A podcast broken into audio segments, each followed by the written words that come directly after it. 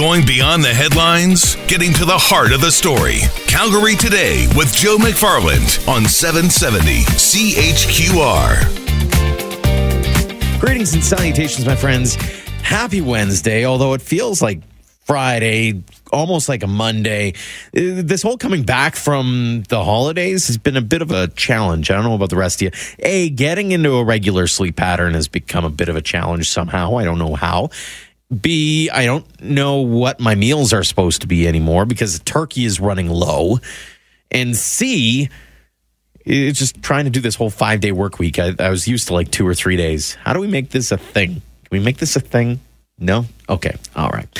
Fascinating story I've stumbled across when it comes to rebranding Motel Village. It's become almost, I don't want to call it a black mark on the city because it's not, but it's got that feeling like, oh, you don't want to go over there. That's where those kinds of things happen. And so the Banff Trail Community Association has been talking about what exactly we can do to maybe make it less notorious. And, but are they facing an uphill battle? It can't be easy to rebrand a neighborhood, even if it's not really a brand Motel Village. It's just a moniker that it's really taken. Uh, Mount Royal University's uh, Donna Dumont will join us. She's the associate professor and chair of the marketing uh, department at Mount Royal University. She'll join us after five o'clock to chat about that. We'll also find out more about the city's parking open houses and, in particular, the residential parking. Uh, they had their first open house yesterday. They've got a few more scheduled through the course of the week. We'll chat with Kim Goal, uh, parking strategist with the city, after four o'clock about what they're hoping to hear, why they're having these open houses in the first place, and who it all affects at the end of the day. So, that and a whole lot more coming up here on Calgary today. But I'm going to start things off political because, you know, why not? And y- y'all know I'm a farm kid. Y'all know that I, I have a little bit of an issue when it comes to this thought process that we farm kids are nothing but dumb hicks. There seems to be that perception, and this whole back and forth over the Bighorn Country issue is driving me bananas. I'm going to tell you why in just a second as well. We're going to be joined by Al Kemmere from the Rural Municipalities of Alberta because I want to make sure I'm not out to lunch on this. But there's a few things that make me go, you know, we can. It's it'd be one thing if it was just one issue with rural municipalities in this province and rural residents in this province in the eyes of the NDP government. But this isn't the first. I'll explain that next. This is Calgary today on 770 CHQR. All right, here we go. Back when Bill 6 was first introduced. you remember that one? Remember all the farmers who were up in arms over this? I went I was actually one of the very few people I think who actually read that thing, the original bill from front to back, back to front, trying to wrap my head around it because I didn't believe a lot of the rhetoric that was being passed around and then I went, you know, devil's advocate would tell me that this could actually be a possibility. So here's one of my many explanations on why I was vehemently opposed to Bill 6, aside from the consultation issue, which became a massive, massive problem. But in that particular case, the communication was not clear as to whether or not a farm, a family farm, would get or could get inspected by occupational health and safety. And I asked the question of the minister at the time. So what you're saying is, and this is something that I did as a 10 year old kid who's sitting on a garden tractor cutting grass. If he's not wearing a helmet, you could shut the whole farm down.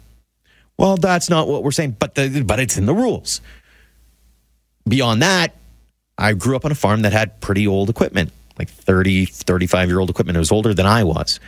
And it was susceptible to be bro- uh, breaking down, that kind of thing. And I said, okay, technically, it's unsafe. I, we've had issues. Uh, if an OH&S inspector came by and, and deemed it unsafe, you're going to tell a family farmer to spend hundreds of thousands of dollars on new equipment. Well, that's not what we're saying, but you, you, you you're not saying it, but you are. And eventually it got turned around. And the whole issue came back down to were you communicating and consulting with farmers? Here we are again. How many, cup, three years later, two years later? and we're having the same issues. The con- consultation issue between the NDP government and rural municipalities or counties or farmers seems to be lacking. There's a disconnect there. We need to address this, and how we haven't boggles my mind. Maybe I'm out to lunch too. I'm I don't know for sure, and so to maybe shed a little bit more light on this, we bring in uh, from the rural municipalities of Alberta President Al Kemmere.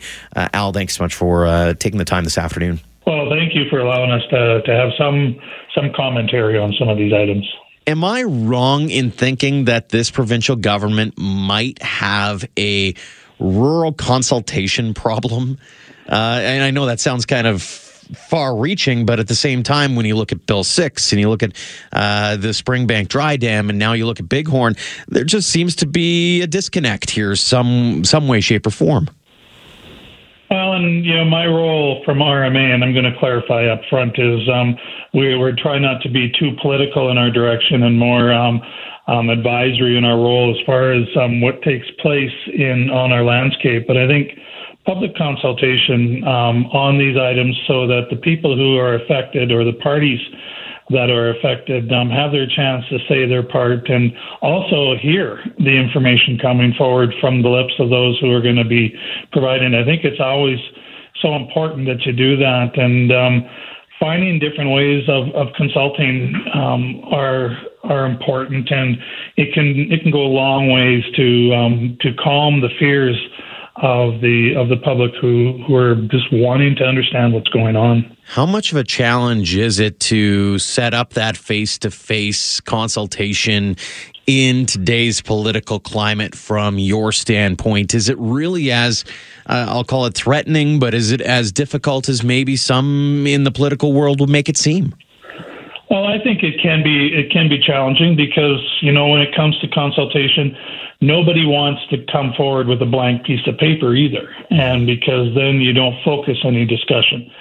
But at the same time, when you do come forward with the information, um, make it information that is is begging public input, begging commentary from the public, and and I'm not so sure that that has always been been the case where you know some of these items at times come through very arbitrary rather than um, items where we, we want your input to to see how we can make it better. And I think those are those are different um, approaches that um, can really change the tone of this. I went on a bit of a semi tirade yesterday on the program, and I want your thoughts on it in terms of it, it's. Frustrating from my standpoint is that we can be we should be having more thorough discussions about uh, policy and about things such as the bighorn or the uh, springbank dry dam or, or real issues. And yet we get bogged down by the rhetoric that is now coming out and even the perception of a threat is derailing what should be uh, a common discussion and something that should be, you know, you may not agree on everything, but at least you can hear all sides of an argument. Yeah, and I think that's that's the key piece is being able to hear all sides of the argument and then build an understanding from that. And when it when the public doesn't feel that there are there are all sides being heard, that's when you get the discontent. And um, nobody wants to be unheard or, or disregarded um, because then um, it brings up a, a, fault in the consultation piece, and it, it can steer this sideways when actually the solutions may be there, but um, people don't get their chance to even hear or see it is it a worry as well that there might be it might feel like almost a knee jerk reaction when you say okay we're going to shut things down and all of a sudden everybody goes ballistic? It's almost a public perception thing where if you would have taken had say this government had taken a more okay we're going to put the brake on this thing and start from scratch again because things did go off the rails because of uh, a couple of bozos with keyboards at hand then maybe we can keep the conversation going in a in a respectful way well, bozos is your word, not mine. I'll just clarify that right up front. For sure. But um, I think, you know, I'll give you an example, and it affects some of this area is over the years, there, there's been a lot of effort, a lot of consultation going into creating the regional land use plan, you know, the North Saskatchewan plan that is under the land use framework. And there's been a tremendous amount of input in that, and that would have been a great place to um, to identify some of this land uses as as a full picture rather than just a segmented piece. Because right away suspicion comes forward when it is segmented out. You know, I think some of the intent that I see um, coming through in the Bighorn development or the Bighorn Park um, area mm-hmm. um, could have some tremendous value. But um, I don't think we even have a chance to hear the value because we we haven't been engaged in that level at this time, and that's that's probably the biggest challenge is trying to get people at the table and, and allow them to be heard. I think you half answered my question or my next question there, but I, I, am curious what you would like to see as maybe the next steps in this process because it seems as though it's been an on again, off again, even in the last couple of days where the minister says, hey, we're, we're scrapping it, and then, okay, maybe we might not, and then it, we'll do online sessions and we'll do phone con- uh, conference calls, and it's been kind of all over the map. Uh, what would you like to see the, the environment minister in this province do when it comes to Bighorn in particular? Well, I think the I think going back to a, a public consultation piece, um, be in front of the people, um, be in front of the people in a safe way, though. And I think um, if there if there are these threats being made, um, those threats are are they're, they're by no means are they acceptable. And I don't think that that is an approach that needs to be entertained. But at the same time, being in front of the people is um, is part of government, and um, we're hoping, or I'm hoping at least, that the, the people can be as respectful as they would want to be, you know, people respecting them and move forward. Um, the inconsistency is only going to make things worse. Uh, I was at my own council table today, and um, we had mixed messages as to what the future consultation looks like, and it makes it even that much more distrustful. So come down with a, a public engagement piece, be in front of the public share the information um, broadly and um, and let the public understand how this is going to be managed in the future and answer all those questions and then um, take that information back. But don't don't hurry the process. Mm-hmm. the when you hurry a process, you, are going to leave things behind, and I don't think that's a good a good resolution here either. That's got to be a bit of a frustrating aspect of it too, as someone who sits on a council, is that you've got a bit of a, a moving target that you're facing with the province as well. That you guys are even having to call into question what exactly is uh, being done here. Well, and yeah, and at council, we have often the, the privilege of having more information coming to us than the general public does. And um, when you see that frustration level, even at the council table, then you can only imagine how that's compounded by the when the public is no real information or not enough information to to answer their questions. I'm sure this is a story that you guys are going to be keeping a close eye on, and certainly one we're going to be keeping an eye on as well. Al, I appreciate the time this afternoon. You bet. Well, thank you. And again, you know, RMA is just looking for a better consultation process or an enhanced consultation process and a good understanding how things are going to be managed in the public land use in the future. Agreed. Al Kemmere from the Rural Municipalities of Alberta. I'm going to expand on this and give you a little bit more on this whole back and forth over uh, Bighorn in a second. This is Calgary today on 770 CHQR. So, as if you're not confused enough over the Bighorn Country issues, Shannon Phillips, the environment minister, comes out today and says she knows of two RCMP investigations into threats and harassment related to government consultations over the changes. Then a statement emailed to Global News says the minister is aware of two complaints. She misspoke and RCMP are aware. Now, RCMP say they've been made aware of some online interactions, but confirm that they have no ongoing investigations into the consultations. Needless to say, UCP leader Jason Kenney and others agreeing with the notion that Phillips needs to resign. And here's before this all came about. I was of the mind that I want our, I, I, actually want RCMP to investigate these. I really do. I think anybody, and I called them bozos in with that interview with Al Kemmere just a second ago. I'll call them keyboard warriors. I'll call them trolls. I'll call them whatever. If you think that it's right in any way, shape, or form to threaten uh, any kind of harm, abuse, anything to anyone of political state just because you disagree with them, I think you're in the wrong and you should get the book thrown at you straight up. End of discussion. We can do better than that, and we should.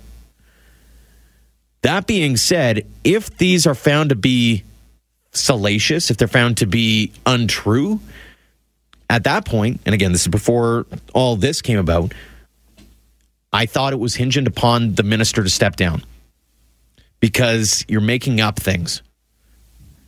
You can call it misinformation, but one of the things that I've been railing on for the last little while, uh, especially on Twitter, and I'll continue on air about this, is let's stop calling it misinformation and let's call it lies. Let's call it what it is. Whether it's Trump, Trudeau, you name it, Notley, if you're going to be knowingly spreading misinformation, you're lying. And again, I want these investigated. I want it to get to I want to get to the bottom of these because I think that it, it's so stupid now that we have to hold back on any kind of public consultation because there is a threat to security. So let's get to the bottom of it as fast as possible so we can move these things forward. We have two elections coming up. We deserve to talk about policy. We don't we don't need to be diving back into bozo eruptions from any side.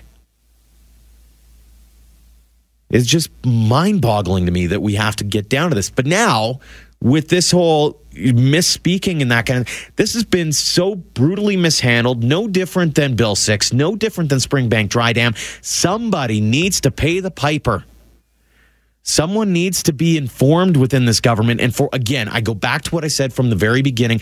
There is some kind of disconnect here between the NDP government and rural issues, and somebody please get a hold of it. This is Calgary Today on 770 CHQR. Over the last, uh, actually, last night was the very first of an open house and public feedback for uh, the city's transportation department looking into parking, residential parking in particular, here in our city and you know the ones where you have to have a pass to park in your neighborhood and hoping to alleviate the parking issues that pop up especially around uh, transit and that kind of thing. And so the city holding the first of a uh, series of open houses last night and to dive more into what's to come over the next couple of weeks. We welcome to the program parking strategist kim goal kim thanks so much for joining us this afternoon Thanks for having me. what is the city looking to do over the next little while with these open houses? What kinds of things are you hoping to hear from Calgarians? Um, so we're hoping to get Calgarians' feedback on the current residential parking program um, and how the program is working for them or not. Um, what kind of challenges and issues they have, or any successes that they've had with the program. What was it that sparked this whole conversation to begin with? Um, so this is an older program that we have at the city, and we haven't done a formal review of it. Um, and we've heard some issues over the years of things that people have had some challenges with, and we're hoping to find out if those are actually issues, um, and if they are, how we can make the program better for everyone who's been using it. Are we talking areas where it's uh, reserved parking for those who live in the area? Are we talking all across the city, Park Plus? What what areas are we hoping to focus on here? So we're looking at the residential parking permit program, which is essentially the areas where um, it's a residential street that has a restriction. So the accept by permit type areas, or the two-hour um, two-hour restrictions that are in front of people's houses. Right. Those sorts of areas, not the Park Plus Gotcha. areas. Is there what have been some of the concerns around those areas? Is it just a matter of trying to make sure you've got the right amount of parking, or it, does there need to be another system in place? What kinds of things have you heard from residents thus far, and even before the consultations began? Um, so we're just getting most of the feedback compiled now. Um, we've had quite a bit of online feedback, um, but some of the issues that we've previously heard in the past um, have included visitors passes can be a challenge, um, the sizes of the zones can be challenges, um, and we have a bunch of different restrictions, and navigating around the different changing restrictions can also be challenging. Has there been any discussion about expanding those in any way, shape, the, those zones in any way, shape, or form, or reducing them at all? Um, not particularly as part of the feedback that we've heard thus far, but that's definitely something that we can look at if that is um, concerns that Calgarians have.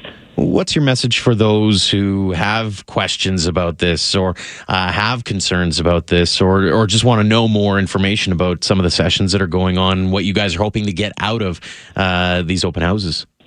Um, so we have all of the information available online at calgary.ca slash RPP.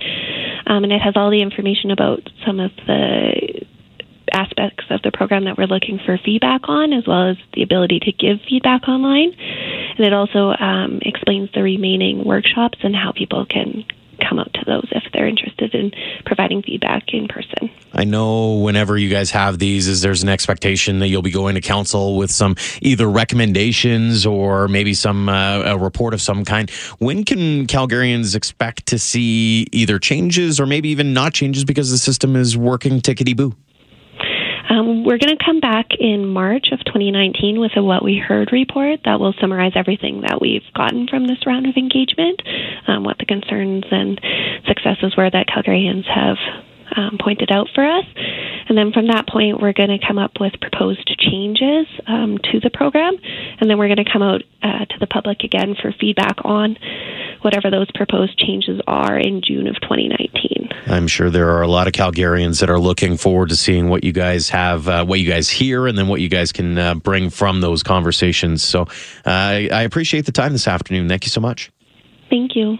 Kim Gohl is a parking strategist with the city of Calgary. They'll be hosting a handful more of these sessions tomorrow, being Thursday at the Triwood Community Association, Saturday at the Genesis Center in the Northeast, Auburn House on Monday in Auburn Bay, and the Altadore Baptist Church on Tuesday. This is Calgary Today on 770 CHQR.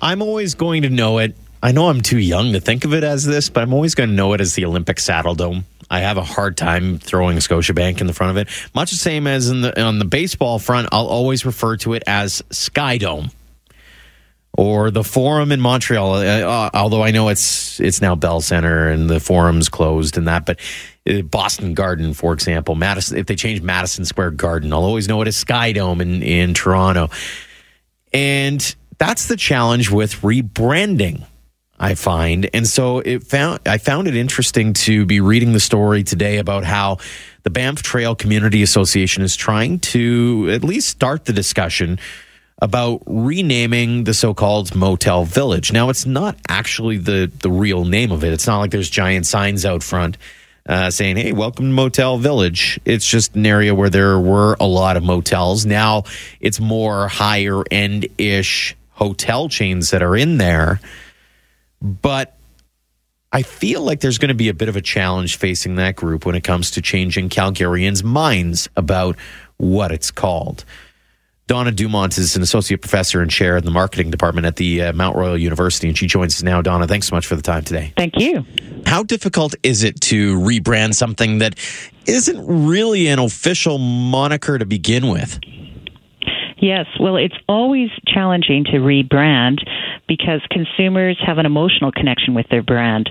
So if you are rebranding, it has to have some sort of significant change for, for consumers' perceptions. So I can see where uh, Motel Village has a, a, that perception of a more historical perspective. The word motel isn't used very much anymore, mm-hmm. and also is associated with a value proposition. Right, and especially in in this way, it's one thing to rebrand a company or a business, but it's another to rebrand something that is part of a almost a landmark in a sense. It's it's a spot where people go uh, to to get something. So how do you change that perception about what your what that area stands for? I guess. Yes. So I, I mean, I, I think it would be. I, I see that a lot of the proposals still keep the name Village. What I think is really important to have some that association.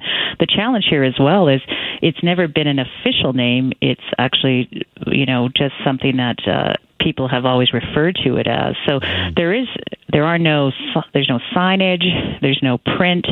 I mean, it's not really an official brand, which is an interesting challenge as well. Yeah. And how aggressive do you think that the community association or those who are looking to get this kick-started have to be in changing the public perception and opinion about the motel village?